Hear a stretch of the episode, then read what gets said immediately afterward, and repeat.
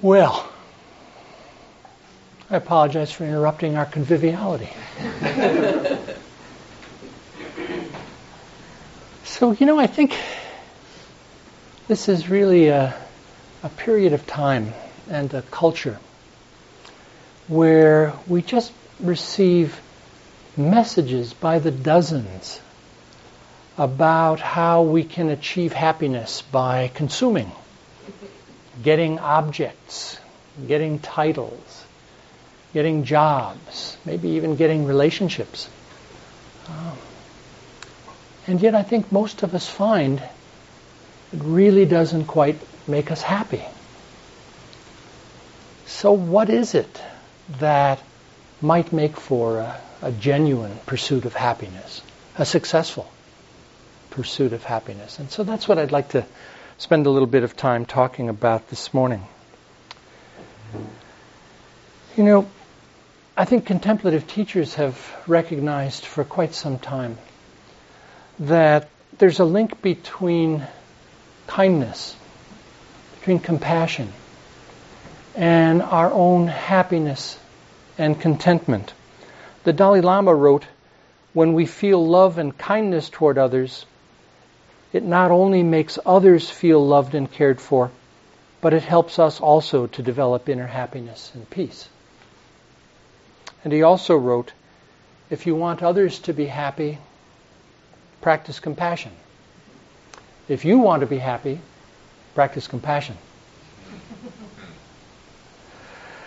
and I think also, if we look at some recent scientific investigation, it's also the case that there's a link between altruistic action and our physical and mental health, repeatedly documented in, in a number of studies over the past 15 years or so. So the experience and, and of, of happiness and contentment and these reflections that that experience may have in our physical and our, our mental health I think maybe a kind of echo of something that's provided to us in our evolution.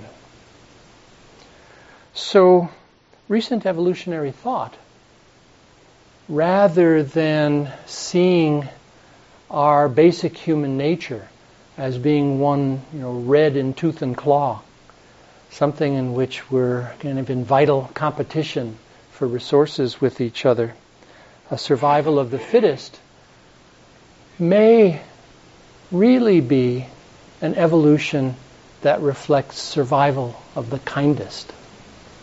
So I want to talk just for a few minutes about about some of that. You know, often I think the popular press attributes to Charles Darwin this survival of the fittest kind of perspective. Uh, and it's actually a misinterpretation of Darwin. It was a contemporary of his, T.H. Huxley, who was most responsible for that perspective and for seeing human nature as being fundamentally competitive uh, and sometimes even violent. And that if empathy and compassion were to be manifest, they had to be specifically trained in our educational and other kinds of settings. But Darwin himself, in, in his book The Descent of Man, published uh, some 12 years after his Origin of Species, argued that our social instincts, the kinds of uh, natural impulses that make for our caring for children, that make for our affiliation in groups, that contribute to our generosity, really are a fundamental part of human nature. And while our capacity for competition, even for violence, is also a part of that nature, that's not the whole story. That kindness and compassion really, in a sense, are hardwired. So if we, you know, look back at what evidence can be gleaned about our Cro-Magnon ancestors, one of the things that emerges is that this coming together of people in groups, the shared responsibility for providing for and raising children, that these are features that very likely contributed to the survival not only of those individuals, but of course their ability to pass on their genes and for the survival and then evolution of, of the species. So there really is a sense in which our kindness and compassion, I think, is naturally selected, becomes part of what enables us to continue on as a species. I think we can also see evidence for these pro-social instincts in our contemporary evolutionary cousins. If you look at chimpanzees and bonobos in the way that Frans de Waal has, he has a very interesting recent book, has written several of them about his lifelong study uh, of, of empathy and compassion in other animals. But his most recent one is entitled The Age of Empathy. And if you're interested in this sort of thing, fascinating reading. And he points out that chimpanzees and bonobos will become quite upset when they see another of their group in difficulty or hurt. And they will also care for members of their group who are born blind or who acquire some kind of disability. So I don't think as humans we're alone in this evolved capacity for kindness and compassion. I think we can also simply, you know, look around and watch what happens between mothers and young infants and see the sort of deep empathy that's manifest to convince us that, you know, that kindness, that compassion really is a part of our fundamental nature.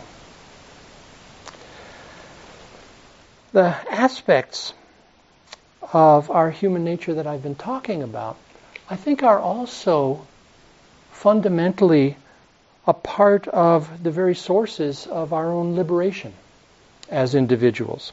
Roshi Joan Halifax, in her book The Fruitful Darkness, writes the following It is understood that the craft of loving kindness is the everyday face of wisdom and the ordinary hand of compassion. This wisdom face, this hand of mercy, is never realized alone, but always with and through others. The Buddhist perspective shows us that there is no personal enlightenment, that awakening occurs in the activity of loving relationship.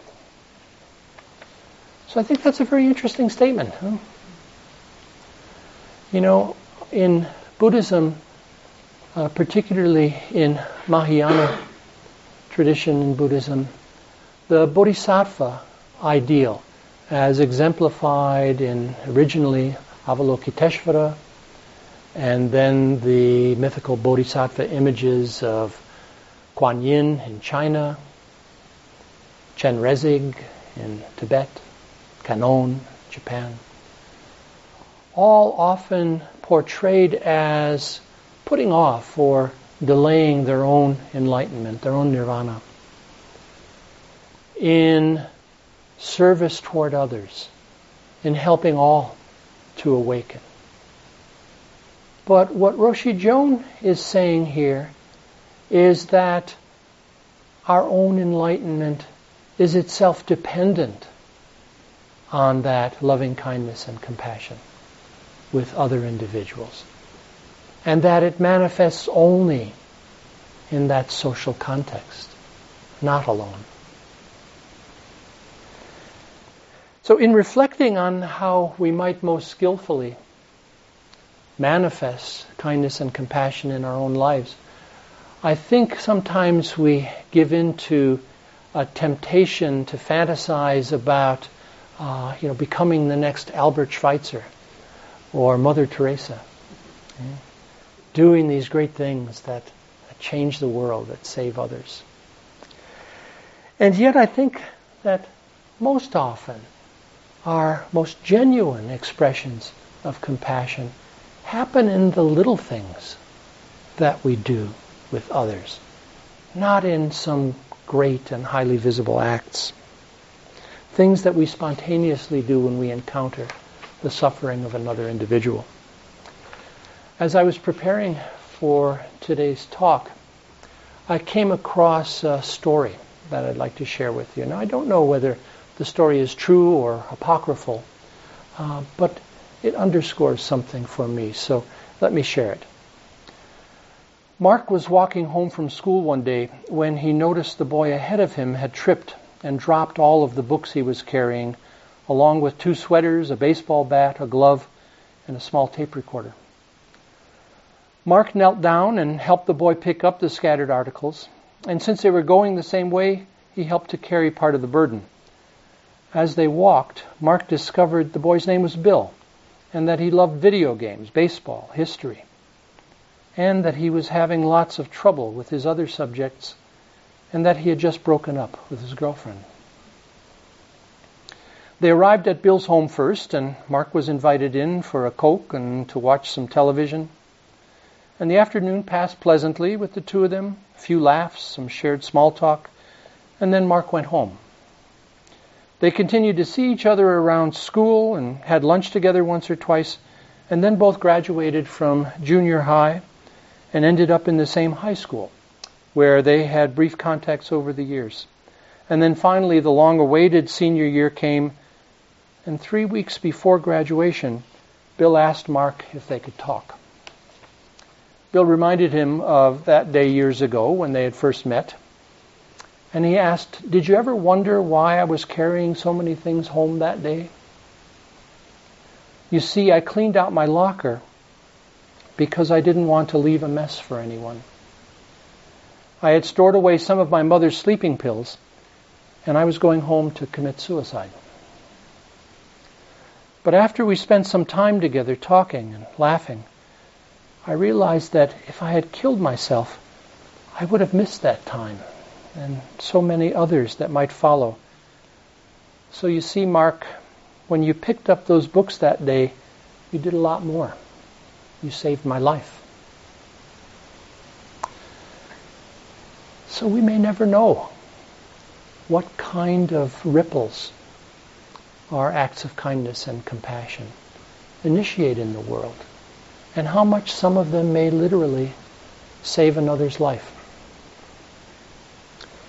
Well, in light of kind of obvious benefits of kindness and compassion, not just for the recipient, but for the person offering it, how is it that at times these things can seem in such short supply?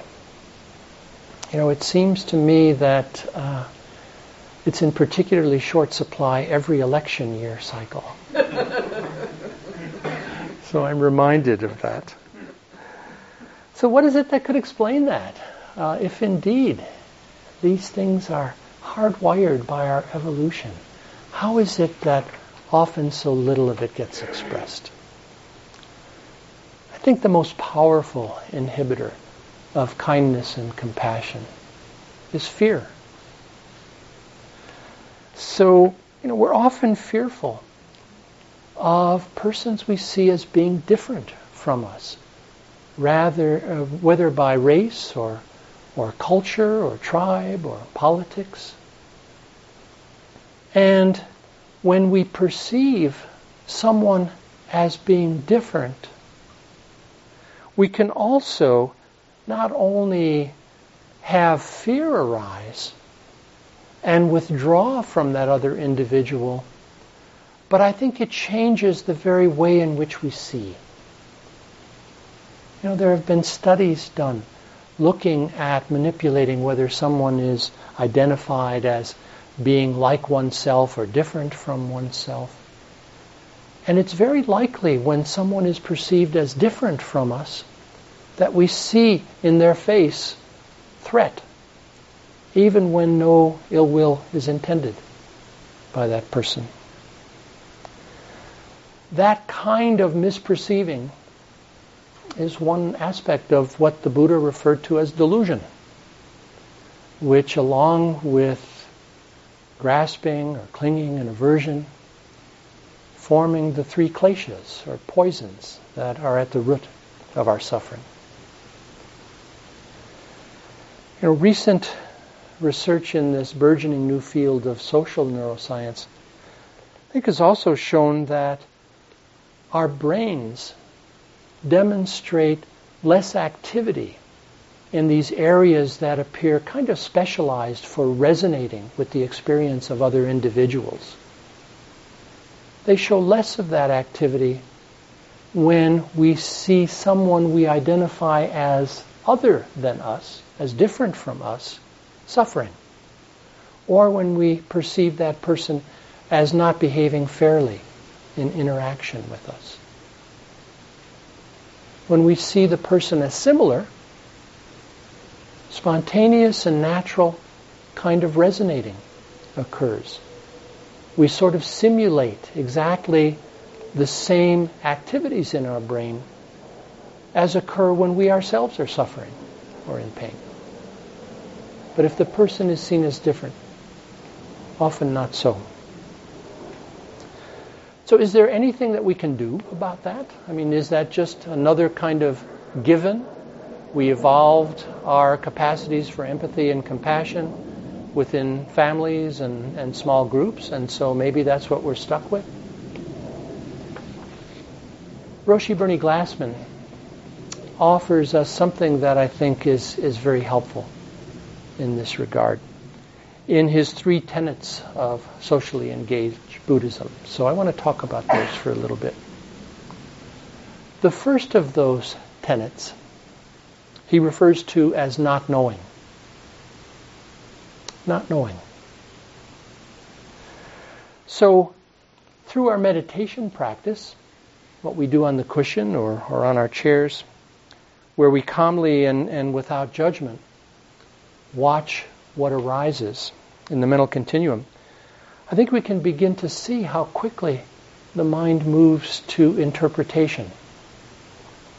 A low rumbling sound is heard, and immediately it's the truck passing by outside. Or a high warble, and equally immediately it's a songbird. But I think if we rest in that awareness and simply, without judgment, try to see what is, we can begin to perceive that there's actually a little gap between that raw sensation and the interpretation. And if we extend our practice into our day to day lives, mindfulness, as much as possible throughout the day, we may be able to begin to see that there's similarly a gap in social situations between seeing another individual and coming to those categorizations and judgments that may define that person as other. So, this kind of gaining a, a calm, resting awareness, a clarity, in our practice and extending it into our social interactions with others is what Roshi Glassman is talking about. That's for him this not knowing. Simply coming to each encounter with another individual without those conceptualizations, without those judgments and categorizations. The second of those three tenets he refers to as bearing witness. This is also something that we practice in our sitting. Hmm? Bearing witness is simply allowing our awareness to be fully present. Gets distracted by some thought, image, feeling that arises, gently without judgment, bringing it back whether our focus is on the breath or perhaps on the field of awareness itself, as in kind of open presence or shikantaza practice. And I think it's that same attitude that we intend in our sitting practice. Nothing to do, nowhere to go, just fully right here, that we can bring in bearing witness with another individual and simply providing them with our full presence. You know, I think most of you may have had, at least at some point in your life, when you were in need or suffering, gifted with an individual who was really able to be fully there for you. And you know how wonderful that feels. We feel received. We feel heard. Roshi Glassman's third tenet is loving action. If we can really rest in that not knowing and bearing witness with another individual, we can begin to realize and come to trust that kindness really is part of our human nature. We don't have to engage the conceptual mind and think through all the alternatives and plot and plan how it is we're going to be helpful to this other individual. Kindness spontaneously arises because it's a part of who we are.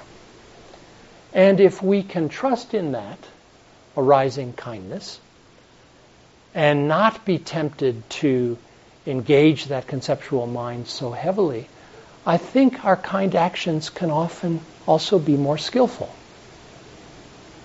Because those self interests that come online so quickly with conceptual mind, less likely to be a part of what we offer to someone else.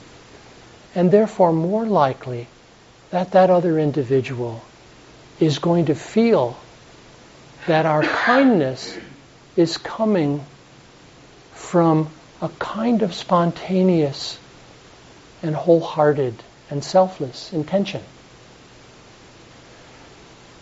Think about when you've been suffering, in need, and how quickly you're able to perceive another person's intention who makes a gesture of help. If that intention is seen by you as selfless, as wholehearted. We open up. We receive that help. But if it's perceived as having an element of self-interest, maybe the person seeming to, you know, want to be seen by others as a helpful person, or as uh, someone who does good deeds, or maybe simply as wanting something in reciprocation, what happens? We close down. We may even reject that help. It doesn't feel genuine to us. John Daido Loori, in his book Invoking Reality, the moral and ethical teachings of Zen, put it this way True giving means that the giver and the receiver are one reality. When giving happens that way, it's not about doing good anymore. Often, in order to do good, we subtly need to be better than the person we're helping. We reach down into the decay and help the downtrodden, the less fortunate, the helpless. This is not the practice of a bodhisattva. The bodhisattva does not practice from a distance. He or she is right there with those being assisted, covered with the same mud. They climb out together because self and other are not two separate entities. So, sensing another person's intentions of selfless and open hearted kindness allows that person to open to our help, to receive it, and to feel nourished and not diminished by it. And when that happens, I think we have the key to our own happiness in giving, in kindness, in compassion. Because there's a kind of closed loop of feedback that occurs, an amplifying loop of feedback, in which the other person perceives our genuine gesture, opens, and is able to be helped as an equal as really a part of us. And we, in turn, experience a kind of happiness and contentment in doing that. even when it may feel as though it's difficult or perhaps painful for us to be really right there with the, with the individual, to be helpful. There's another kind of, of fear that I want to touch on that I think inhibits kindness and compassion. And that's the fear that grows out of our sense of personal impoverishment.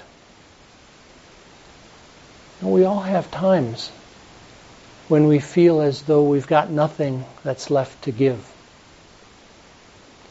And we become afraid that if we try to give what little we have left, either tangible or emotional resource, is going to be depleted. But as the Buddha stated, thousands of candles can be lit from a single candle, and the life of that candle will not be shortened. Happiness never decreases by being shared. So that sense of diminishment, even in those times when we feel we don't have much to give, I think itself is a delusion. You may have experienced how in those periods, if you can muster the presence to just be fully with another individual, what occurs? Rather than feeling depleted, we feel as though our burden is lifted and as though our net happiness is actually increased. Roshi Norman Fischer uh, gave a Dharma talk some time ago on this koan of Zhaozhou and the old woman's obstacles. And he said it in this way When you really love others and you're willing to have your heart broken by their suffering, that is liberation. Your eyes and your heart are open. And even if you yourself are suffering, it's perfectly okay. And you don't mind it at all. So I'd like to close this morning with a few words that were written by Ralph Waldo Emerson. I think they're probably familiar to a number of you. But in this period where uh, we were bombarded with messages about what it takes to compete for material success and status and power and prestige, I think the words are worth repeating.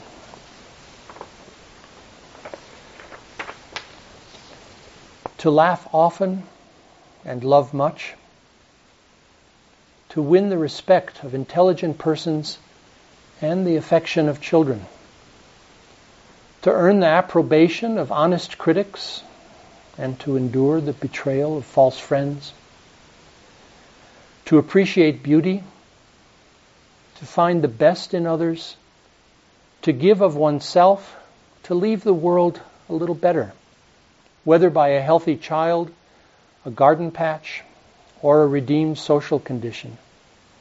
To have played and laughed with enthusiasm and sung with exultation. To know that even one life has breathed easier because you have lived. This is to have succeeded. Thank you. So please share your observations or questions. Howard. I have to say one thing because it was just on NBC News last night. They had um, the people who make a difference. Uh huh. Yes. It was about this woman called the Angel of Water uh-huh. in New York, and she's just going. She goes out to the um, fire hydrants to get fresh water and collects it in containers and takes it up several flights up in these wow. buildings where she lives, where there's no power, to take fresh water hmm. to uh, shut-ins and elderly people and they were celebrating her and they were following her with the camera. And uh, because of what you just said, I, I get it now that she was really happy just doing it. And taking it up there, even though she's become she's become nationally known as the angel of water. Mm-hmm. But that wasn't the reward for her. No, no. And when she got up with these other people, there was this feeling that they were equals. Even though they were praising her highly on camera for a national audience, Mm-hmm. she wasn't. There wasn't any, Yeah, you know, that hierarchy. any different status going on between her and these and these elderly people she was helping. Hmm. And I could tell she was getting at least as much happiness out of it At as least, they were. yeah, yeah. And uh, that that was really amazing. That just really brought it home. Wonderful. Thanks for sharing that. I was very moved by the story about the two boys in school. And I've heard many stories like that. You never realize how much impact it have on somebody. And what came to mind, this may be a bit tangential, is that what we call compassion, uh, or loving kindness or metta, other traditions might call, call prayer, Mhm. like direct or indirect. And sometimes you might say to somebody, I will pray for you. And that person has an immediate understanding and connection. And sometimes that would be direct prayer, and there's indirect prayer when um, the person doesn't know. You just put out the, these ways in that tradition. And we do that in loving kindness and metta. Mhm. But my question is more so the impact of on knowing, the other person knowing what you are doing. It could be obvious, like what Bill said to the other guy. Mhm. He felt it. But sometimes you hear somebody's uh, concerns and you don't necessarily, aren't necessarily uh, received by the person Mhm. this, this, this energy as being compassion in the heart. Mhm. And how much language may play a role, like you say to the person, you know, I have this stri- strong sense of compassion for you, or I have this, this concern. Now, it may come out in language, but to be able to amplify that so maybe our words are more direct Uh huh. in terms of the helping process versus maybe the bodhisattva who just goes and does it and has no desire or expectation of making what they are doing explicit. Yeah, yeah. Thank you, Evan, because and I think that's a really important observation. You know, a real part of the bodhisattva path is both not knowing and not being invested in the fruits of your actions. You do what you do because that's what arises. Uh, and then what happens is not in your hands. Uh, please. We, saw a documentary of the Searching for Sugar Man, Uh huh. and he truly expressed, without knowing anything about this philosophy, the Bodhisattva path, and it was the most moving. I mean, um, I've just never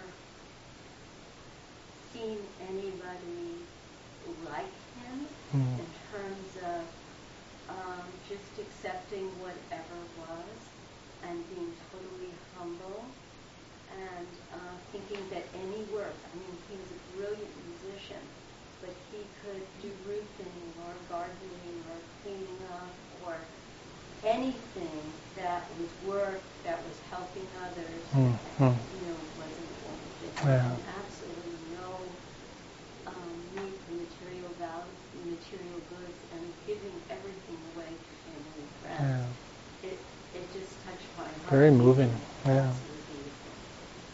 You know, And it was inspiring to know somebody could exist like this. Uh huh. Yeah. It illustrates how much depends on our intention. You know, every act can be an act of kindness and compassion if that's our intention, no matter how small or trivial it seems. I mentioned that I've been to this um, workshop for a painting experience, and there was a really direct learning from that about waiting without not, without knowing. So you basically have a blank sheet of paper, and instead of painting, you know, something from out there or something even that's in your head, it's the teaching is to simply allow the brush to move. And um, what happens is all this wish to interpret, oh, that's faith that's coming up, or oh, that's my heart that's coming up, or whatever, comes up. And the teaching is to stay with it. No, that's not necessarily so. And then something else emerges, or something else emerges. And what eventually emerges as something you could never have plan begin with, mhm. it's coming from a different source. And it was a wonderful teaching about this place of, in meeting somebody, not having all the meanings or all the interpretations or all the past history placed on, on the person or on the situation for that matter. Yeah, yeah. wait. And what a wonderful practice in learning how to allow that. Yeah. Thank you. And how difficult that was. Yes, yes. Yeah. That's the coda to this talk. And by the way, it ain't easy.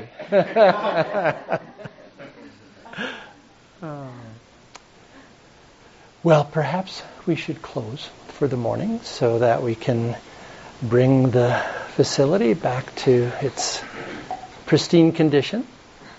So thank you all for, again for being here and see everybody again hopefully in another couple of weeks. Have a good rest of the weekend.